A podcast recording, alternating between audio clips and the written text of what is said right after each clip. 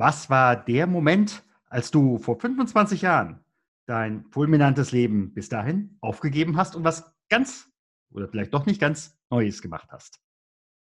Ähm, dieser Moment entstand zwischen Vino und Pasta und hat wirklich in einer Nacht mein ganzes Leben verändert. Mehr verrate ich noch nicht.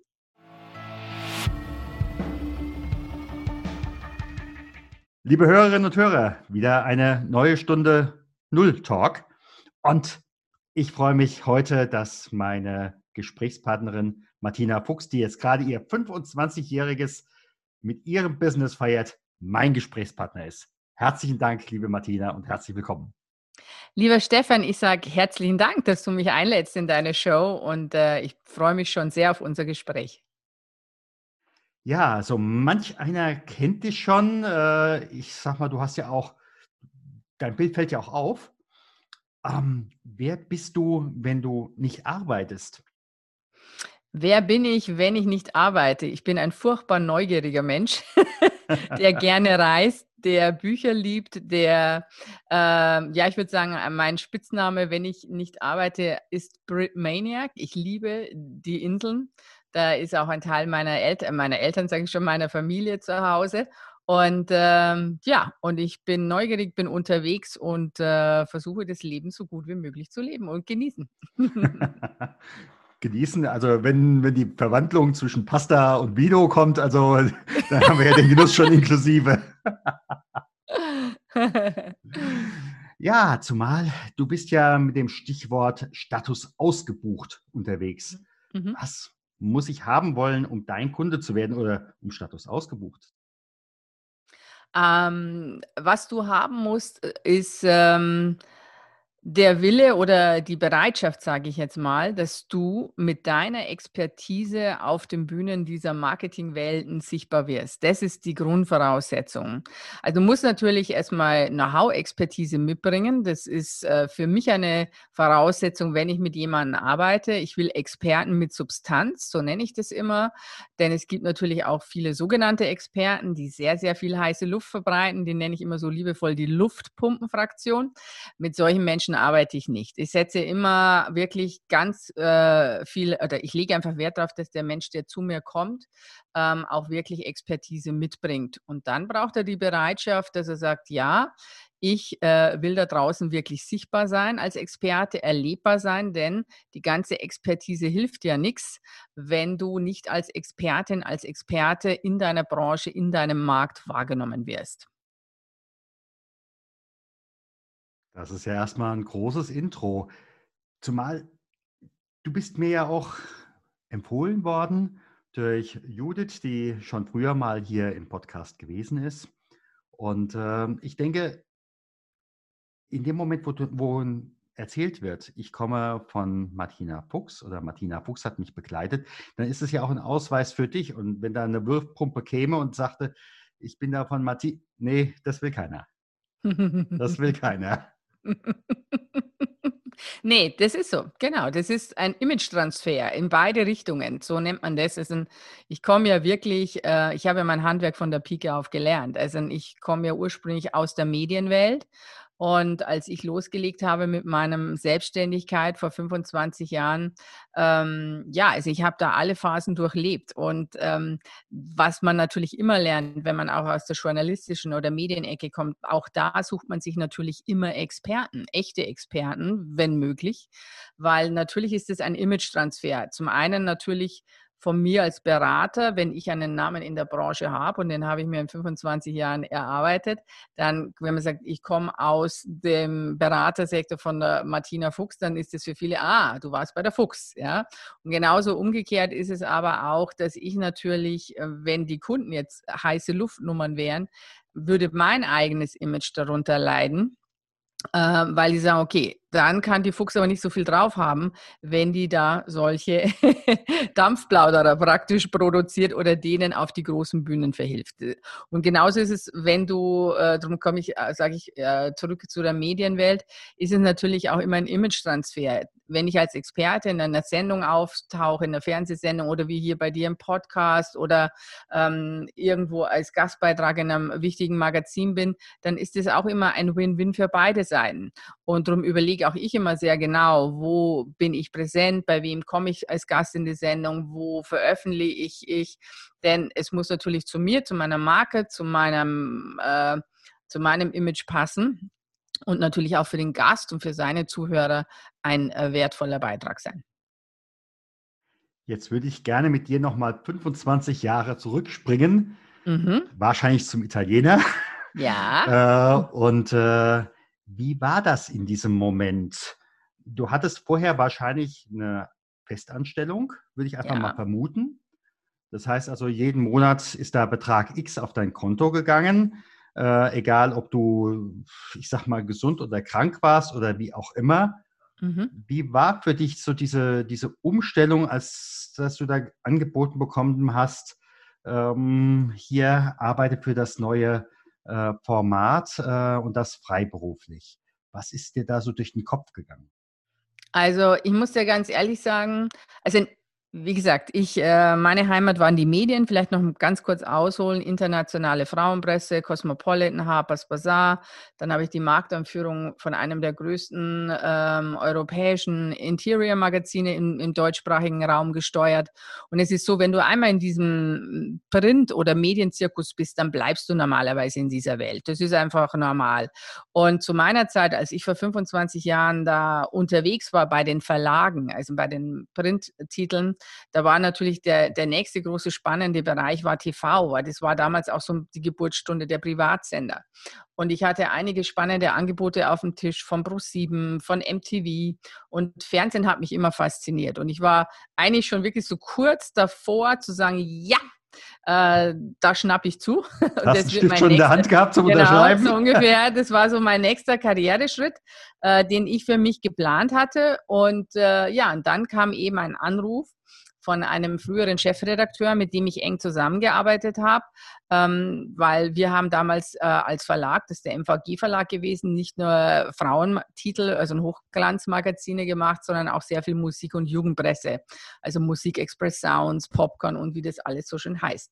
Und ich habe damals sehr eng mit dem Chefredakteur gearbeitet, weil ähm, wir einen Event konzipiert und kreiert hatten für äh, die junge Zielgruppe 14 bis 29. Das heißt, du nimmst eine große Halle, äh, packst die besten Acts, die es damals gab, die Top 10 auf die Bühne, machst eine Riesenshow dazu. Und dieses Format gab es in der Form nicht. Der einzige, die das gemacht haben, war die Bravo Super Show und wir haben die Popcorn Pop Explosion kreiert. So, das war ein super Erfolg, das lief alles mega. Dann bin ich weg von dem Verlag zum anderen, habe mich dann ums schöne Wohnen und Interior gekümmert, eine Leidenschaft von mir. Ja, und dann war eben so der nächste Step, dass du sagst, bleibe ich im Printzirkus, gehe ich zum Beispiel zu einem Magazin wie Vogue, das hat mich auch immer interessiert und die, weil ich die Zeitung sehr geliebt habe. Und dann kam aber eben das Angebot vom Fernsehen und das war natürlich super sexy. Und wie gesagt, dann kam eines Tages ein Anruf, äh, kurz vor meiner Wechselgeschichte vom Chefredakteur und sagte, Füchschen, wir zwei müssen essen gehen, ich habe eine spannende Idee für dich. Und dann haben wir gedacht, naja gut, mehr als ähm, ein leckeres Mittagessen kann ja nicht schief gehen. Und dann haben wir dann mal schauen, was er mir zu erzählen hat. Und Uli und ich, wir waren wirklich auch gute Freunde. Und dann hatten wir ein ganz tolles Essen und dann sagt er so, ja und übrigens, was sind denn so deine Karrierepläne? Und in der Branche kennt man sich und dann, ich habe schon gehört, du willst zum Fernsehen und so, ist es wirklich deins? Und da haben wir halt so drüber gesprochen.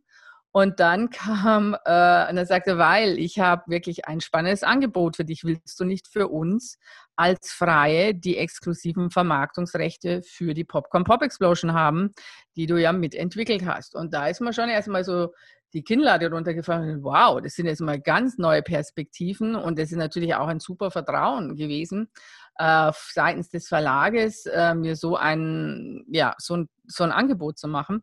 Und, äh, und dann also du, da muss ich jetzt mal drüber schlafen. und das Witzige war, dass ich vor einigen Jahren immer wieder mal gesagt habe, ich werde mein eigener Chef, bevor ich 30 bin. Und das hat mich schon so immer begleitet, aber ich hatte jetzt nie so den, den, den, den Plan A, dass ich sage, so, und jetzt nächstes Jahr machen wir uns selbstständig. Ich hatte gar keine Idee, wie das gehen könnte. Und das war sozusagen die Eintrittskarte. Und dann bin ich heim, dann habe ich, ich habe wirklich drüber geschlafen und haben mir nur gedacht, okay, was soll mir passieren? Ich habe eine sensationell gute Ausbildung. Wenn ich sage nach einem halben Jahr, das ist nichts, dann gehe ich halt wieder in meinen Medienzirkus, dann mache ich Zeitung, dann mache ich Fernsehen. Also mir stand ja da alles offen.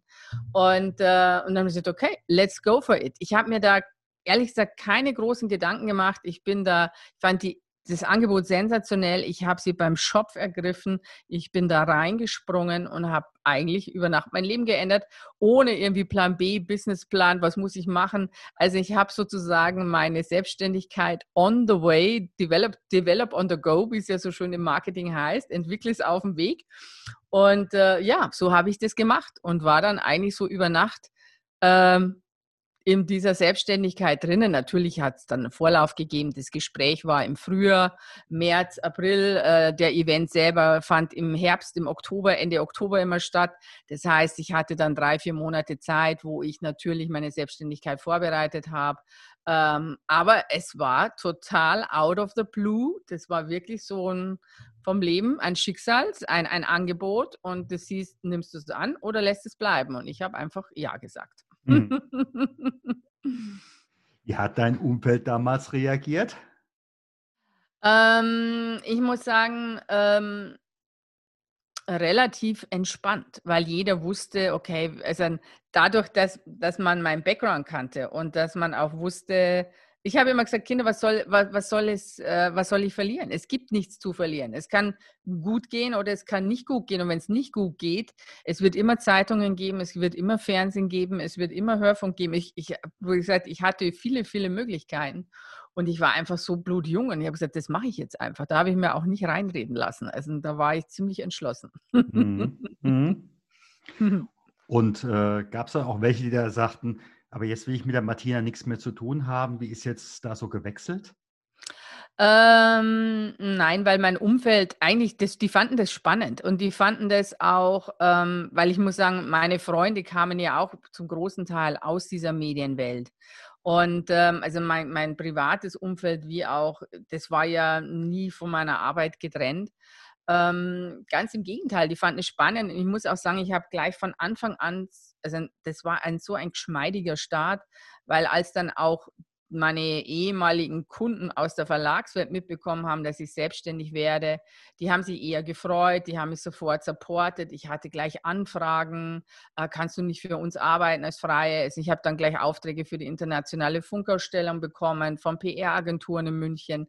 Also es, das war so, oh, als wenn sie alle darauf gewartet hätten, dass die Fuchs das macht. Und ich muss sagen, das war natürlich wirklich ein Geschenk. Also das ist, ähm, sehe ich auch heute so. Aber das war wirklich ein ganz smarter Einstieg, ähm, das mir auch von Anfang an dann auch gleich die Ängste natürlich genommen hat. Wenn man gleich ein Projekt hat, dann der, der Uli, mein Partner auf Verlagsseite, wir kannten uns viele Jahre, äh, wo ich auch wusste, ich habe da einen starken, verlässlichen Partner an meiner Seite. Ähm, also das hat eigentlich, das war ein super geschmeidiger Einstieg. Und dann bist du jetzt 25 Jahre im Sonnenschein gefahren. Natürlich. Ich reite und galoppiere seitdem in den Sonnenuntergang hinein. Also es gab nie eine trübe Wolke an meinem Horizont. Logisch. Das wäre natürlich ideal, aber ich könnte mir vorstellen, dass es ziemlich langweilig geworden wäre, wenn es so gewesen wäre. Ja, genau, genau. Also ich glaube, das Ideale, das äh, nach dem Motto, ich möchte keine Veränderung, aber irgendwann äh, hat man sich dann am Bestehenden satt gesehen, ja. Absolut, absolut. Ja. Und die Prüfungen, die kamen schon. Also so ist es nicht. Ähm, ich habe ja, ähm, wie gesagt, ich habe 95 bin ich in die Selbstständige eingetreten und zwei Jahre später kam schon meine echt große Prüfung. Ähm, das war eine, ich wurde krank, also aus heiterem Himmel. Man weiß ehrlich gesagt heute noch nicht so genau. Vermutet wird, dass es ein Impfschaden war von einer Zeckenimpfung. Ähm, für einen vermeintlichen Zeckenbiss, die ich nicht gebraucht hätte. Da gab es wohl irgendwelche Komplikationen, dass das das ausgelöst hat. Und ich war erst mal zwei Jahre wirklich sehr, schwer krank und die ersten sechs, sieben Monate wusste keiner, was ich habe. Und das war so kurz nach meiner Gründung, kann man sagen. Also es war Sommer 97 Und da geht dir dann vor allen Dingen, ich hatte unglaubliche Schmerzen. Ich war ähm, also wirklich oft Wochen, Monate lang gar nicht zu gebrauchen. Ähm, ich war so schwach, dass ich zum Teil nicht alleine aus dem Bett sozusagen raus konnte.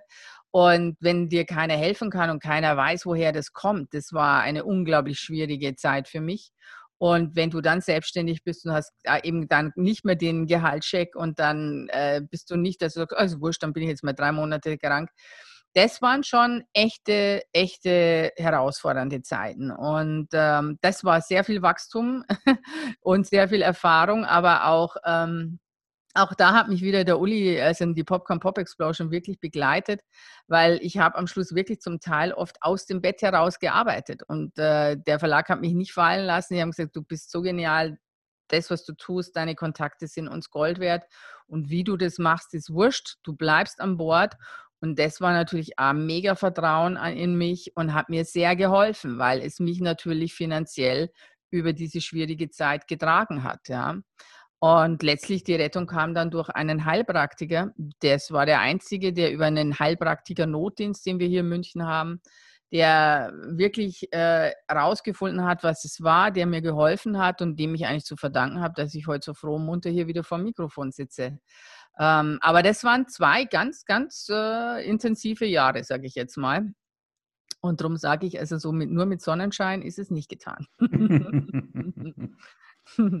Das heißt aber, da sind im Endeffekt auch so, ich höre im Augenblick, es ist gut, wenn mein Arbeitgeber ist ja vielleicht das falsche Wort und trotzdem das richtige Wort, mhm. zu mir steht, mhm. wenn quasi meine äh, Business-Seite geklärt ist oder zumindest nicht äh, massiv unter Druck steht. Mhm. Wie hast du an der Stelle privat für dich gesorgt? Also wie gesagt, das Geld ist gekommen, die Aufträge mhm. sind gekommen, äh, in gewissem Maße auch die Bestätigung.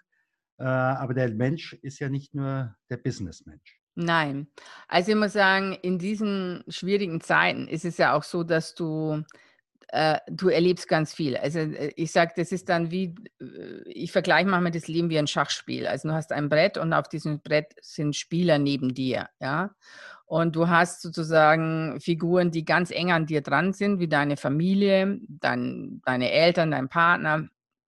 Und dann hast du ein bisschen, das Feld wird deine Freunde und dann weitet es sich ja immer. Und wenn man, so wie ich sozusagen, das ist, der, das ist die andere Seite, weil viele natürlich immer meinen, wenn sie auch hören, wo ich herkam und wem ich gearbeitet habe, ich habe gerade in diesen ersten zehn Jahren meiner Selbstständigkeit sehr viel mit der Musik- und Modeindustrie zu tun gehabt. Also eine sehr glamouröse Welt, eine sehr scheinorientierte Welt.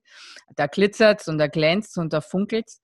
Und ähm, das Thema ist, du bist entweder in diesem Kreis oder du bist sofort aus diesem Kreis heraus. Und als ich da so schwer krank wurde, da war es wirklich so, dass ich eigentlich nur noch so ein Inner Circle um mich hatte, auf die ich mich wirklich verlassen konnte. Das ist natürlich meine Eltern, das war jetzt durch Zufall und Glück ein Auftraggeber wie mein Chefredakteur der Uli und sein Team, äh, meine Freunde, die waren natürlich für mich da, aber der Rest sozusagen, das war auch sehr interessant zu erleben auf einmal, wie unbedeutend man wird, weil dann bist du nicht mehr drinnen. Ja? Also die kann nicht mehr auf die Partys gehen, die ist da nicht mehr dabei, die ist da nicht mehr dabei. Okay, dann bist du draußen. Ja? Zack, und dann bist du sozusagen unsexy für diese Leute. Und ähm, das war eine sehr wichtige Erfahrung, einfach zu sehen, wenn es schwierig ist, wer steht bei dir und wer bleibt bei dir. Das war ganz wichtiges Learning. Und es hat mich erinnert an einen Spruch, den mir ein Chefredakteur, mein allererster Chefredakteur bei der Tageszeitung mal in einem Vier-Augen-Gespräch mitgegeben hat. Das war wirklich ein, der hat einmal gesagt, Füchschen merkt ja eins, man trifft sich immer zweimal im Leben. Und zwar einmal auf dem Weg nach oben und spätestens dann, wenn es wieder nach unten geht. Und äh, ich empfehle dir, dass du immer darauf achtest, wie du mit den Menschen umgehst, denn spätestens, wenn es wieder nach unten geht, bist du dir äh, freust du dich, dass du die Leute immer mit Respekt und Wohlwollen behandelt hast. Und das war immer so eine andere Rede für seine neuen Schützlinge, wie ich dann später erfahren habe. Aber diesen Spruch, den habe ich mir gemerkt, der war mir unglaublich wichtig. Und, äh, und das habe ich da auch gesehen. Also wer steht zu dir, wenn es nach oben geht, dann bist du äh, everybody's darling. Und wenn es nach unten geht oder vermeintlich, dann bist du eben nicht mehr everybody's darling. Und das ist in der Medienwelt oder in der Glitzerwelt noch viel, viel schlimmer als woanders. Und ähm, wie bin ich damit umgegangen? Also ich habe mir dann auch Hilfe geholt. Ich hatte, ich habe, muss ich sagen, das ist etwas, was ich als sehr dankbar bin und auch vielleicht als großes Glück bezeichne. Vielleicht erfährt es jeder, wenn man offen dafür ist. Ich habe immer die richtigen Menschen an meiner Seite gehabt, egal in welcher Phase meines Lebens ich war. Und dort, in der ganz schlimmen Zeit, hat mir eine ehemalige Kollegin von Cosmo eine Coach, einen Coach empfohlen, eine Frau, äh, die, äh, zu der ich dann praktisch gegangen bin, dass sie mir hilft, durch diese schwierige Zeit hindurchzugehen. Und dieser Coach, äh, mit dem ich arbeite, mit der arbeite ich seit dieser Zeit. Und ich habe es mir zur festen Angewohnheit gemacht, regelmäßig sozusagen Seelenhygiene zu machen, so nenne ich das. Ja. Und sie ist mein, einer meiner wichtigsten und wertvollsten Wegbegleiter meines Lebens geworden. Und ohne Claudia wäre ich nicht da, glaube ich, wo ich heute wäre, weil sie ist mein wichtigster Sparingspartner, wenn es um diese Themen und um Wachstum geht und auch äh, wenn es darum geht, so schwierige Phasen äh, zu durchleben, weil ich glaube, Familie und Freunde und auch Partner, die können nur bis zum gewissen Teil das auch mittragen. Und ich sehe das auch nicht als deren Aufgabe äh, unbedingt. Und da braucht es auch von außen einen neutralen Menschen, mit dem du über solche Dinge sprechen kannst und der dich dadurch durchbringt, sozusagen, der mit dir durch solche Stürme geht. Und das ist sozusagen mein persönlicher Sturm Begleiter, aber natürlich auch in guten Zeiten. ja klar, aber du kannst im Endeffekt, äh, wie man so schön sagt, du musst immer an deinem Business arbeiten und nicht nur in deinem Business. Ja. Und ich glaube, in dein, im, fürs Leben gilt das genauso. Man braucht ab und zu Auszeiten, wo man sich mal von außen her und möglichst mit einem äh, neutralen Betrachter ja. mal sein Leben anguckt, sich guckt, wo stehe ich im Augenblick, wo sind die Do's und die Don'ts oder wie ich es auch immer nennen möchte. Ja. Und das kann wiederum Familie oder Freunde können das nicht sein, denn die haben Eigeninteressen. Das stimmt. Und die haben auch eigene Themen. Und mhm. ich will das auch gar nicht überstrapazieren. Außerdem bin ich, äh, auch wenn das viele immer nicht glauben, ein sehr introvertierter Mensch. Ähm, ich habe nur das Glück, dass ich als Introvertierter eine vielleicht äh, extrovertierte Seite habe oder das gelernt habe, trotz allem nach außen zu gehen. Und ähm, was für mich ganz wichtig war, auch in dieser schwierigen Zeit und auch in späteren schwierigen Zeiten, eigentlich hat mich diese erste große schwierige Zeit, ich bezeichne es heute auch oft als Trainingscamp für meine Sinne, hat mich zur Persönlichkeitsentwicklung gebracht. Und ich habe angefangen, wirklich sehr viel Innenschau, Reflexion zu halten, mich wirklich mal ernsthaft mit mir auseinanderzusetzen. Und das war eines der wichtigsten Phasen auch meines Lebens, wo ich sehr viel gelernt habe. Und ich sehe heute, ähm, weil natürlich jeder, du hast immer wieder schwierige Phasen. Es ist ja völlig unnormal, ein Leben zu haben, wo du sagst, da wird nichts passieren. Und immer wieder musst du lernen und du immer wieder musst du an deine äh, Seiten schauen, die einfach, die dir das Leben manchmal auch schwer machen. Ne? Wir machen es ja uns oft selber schwer. Und, ähm, und ich muss sagen, ich schaue immer, dass er sagt, wo ist der Gewinn in dieser Situation für mich? Und das habe ich da auch gelernt. Und das war wie ein Bootcamp für meine Sinne, für meine sensitive Seite, die ich vorher nicht wahrhaben wollte. Ich bin ein sehr sensibler Mensch, ein, ein eher introvertierter Mensch und ich war praktisch hm, gerade auch in der Medienwelt, das ist, äh, mein Leben war wie eine einzige Party und da ist immer laut und immer Action und dieser Teil, der hat nie Raum bekommen. Und dann wurde ich sofort auf mich zurückgeschmissen. Auf einmal war da nicht mehr viel Party und viel Schein und Action und tralala.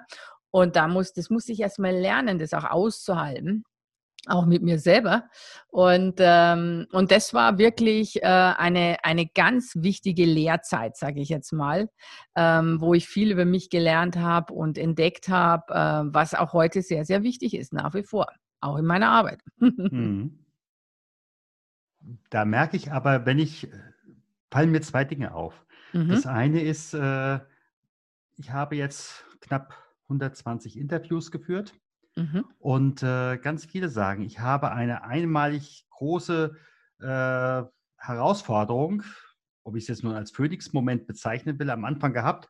Und wenn ich da einmal durch bin, dann habe ich es im Endeffekt, das ist quasi so meine Blaupause mhm. äh, für alle weiteren. Dann weiß ich, durch die anderen komme ich auch durch dann habe ich so ein, äh, so ein Grundvertrauen. Und das andere, äh, da würde ich gerne einfach nochmal nachfragen. Mh, hm, so manchmal habe ich den Eindruck, dass wenn einem innerlich etwas fehlt, auch wenn es einem nicht unbedingt bewusst ist, dann holt das Leben genau dieses, was fehlt, rein. Und ich habe eben bei dir gehört, äh, ich habe im Endeffekt die ganze Zeit im Außen gelebt, im, im Glitzer. Und in letzter Konsequenz, wenn es in dem Tempo weitergegangen wäre, sage ich jetzt, irgendwann wäre ich übergeschnappt.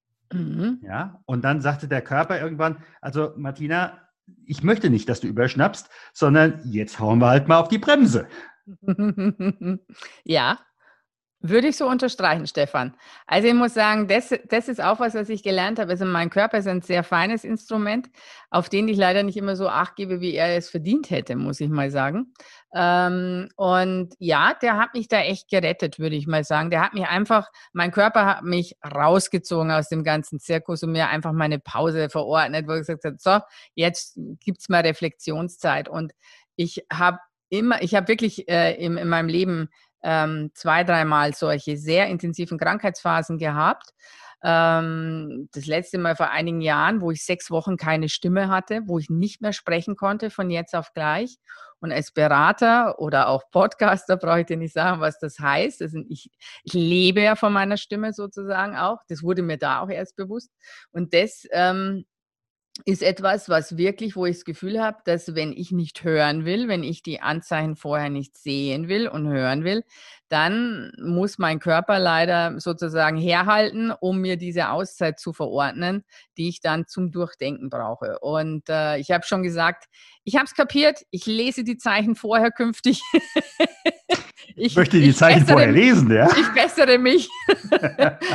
ich brauche nicht mehr solche Krankheiten, ich bessere mich äh, und, äh, und lege regelmäßig Denkzeiten mittlerweile ein.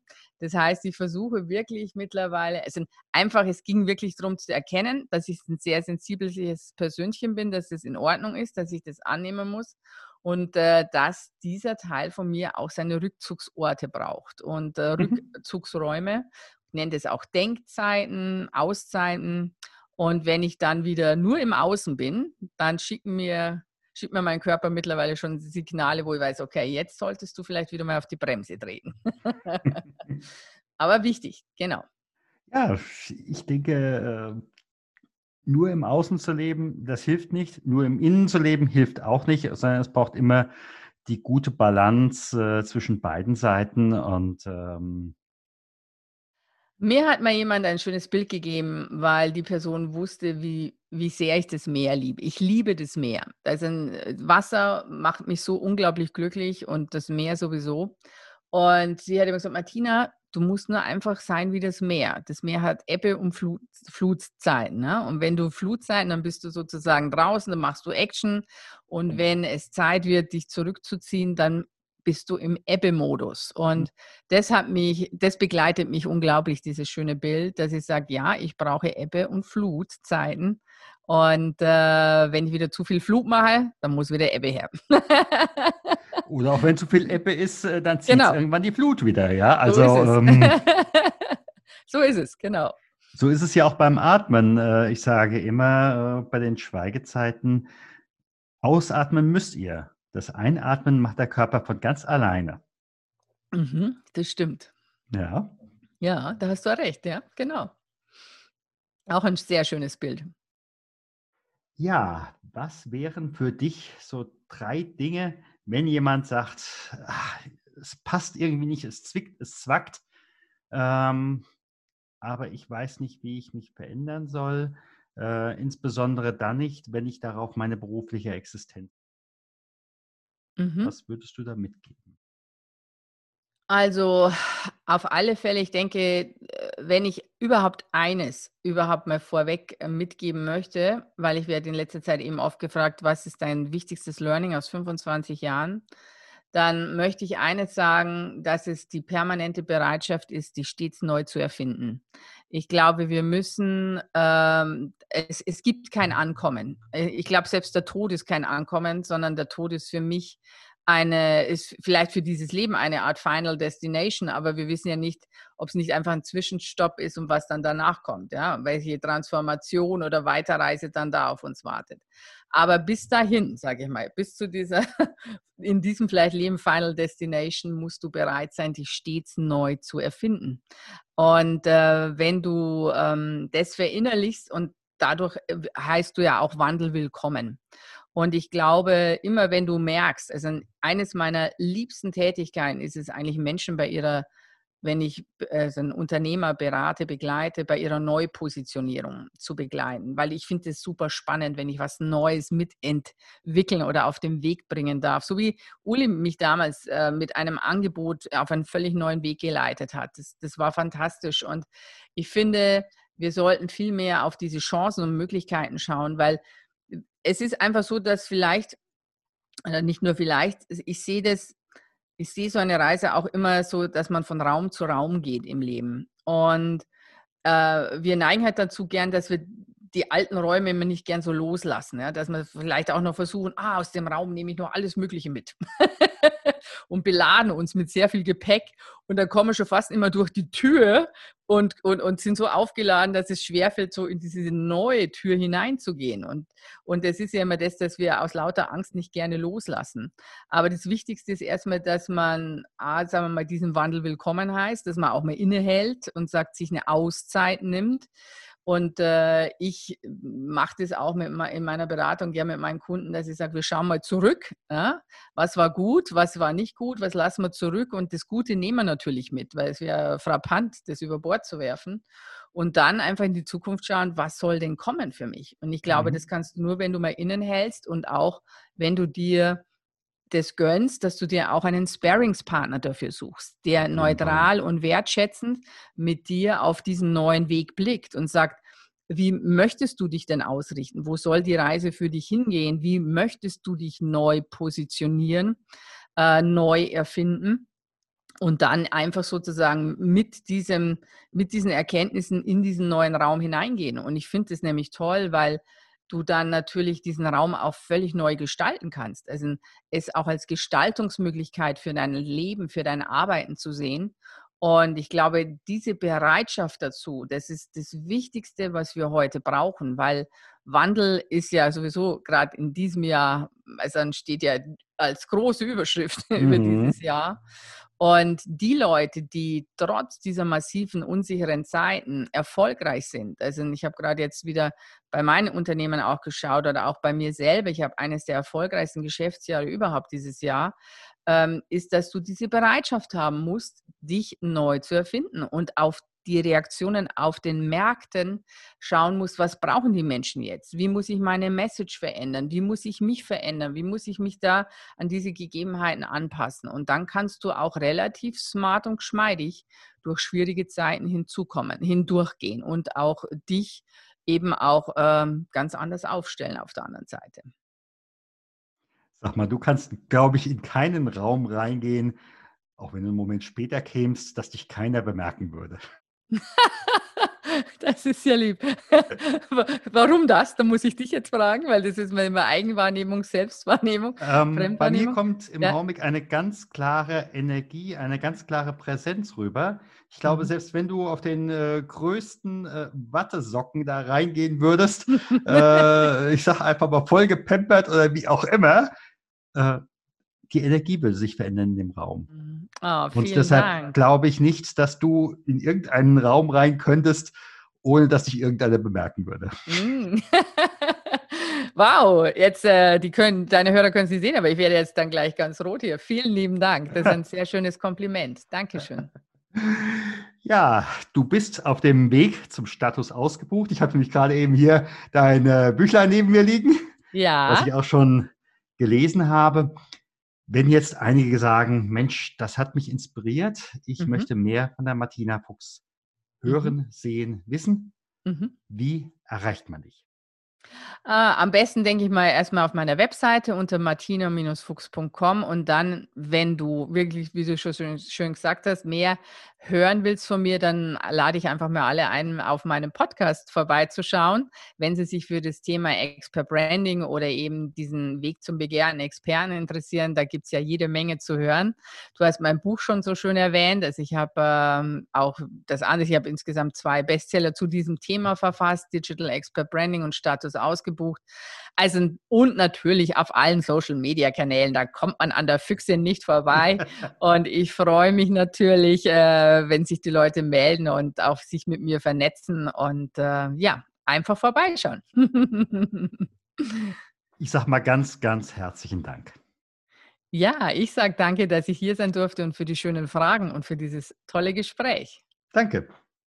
Gern.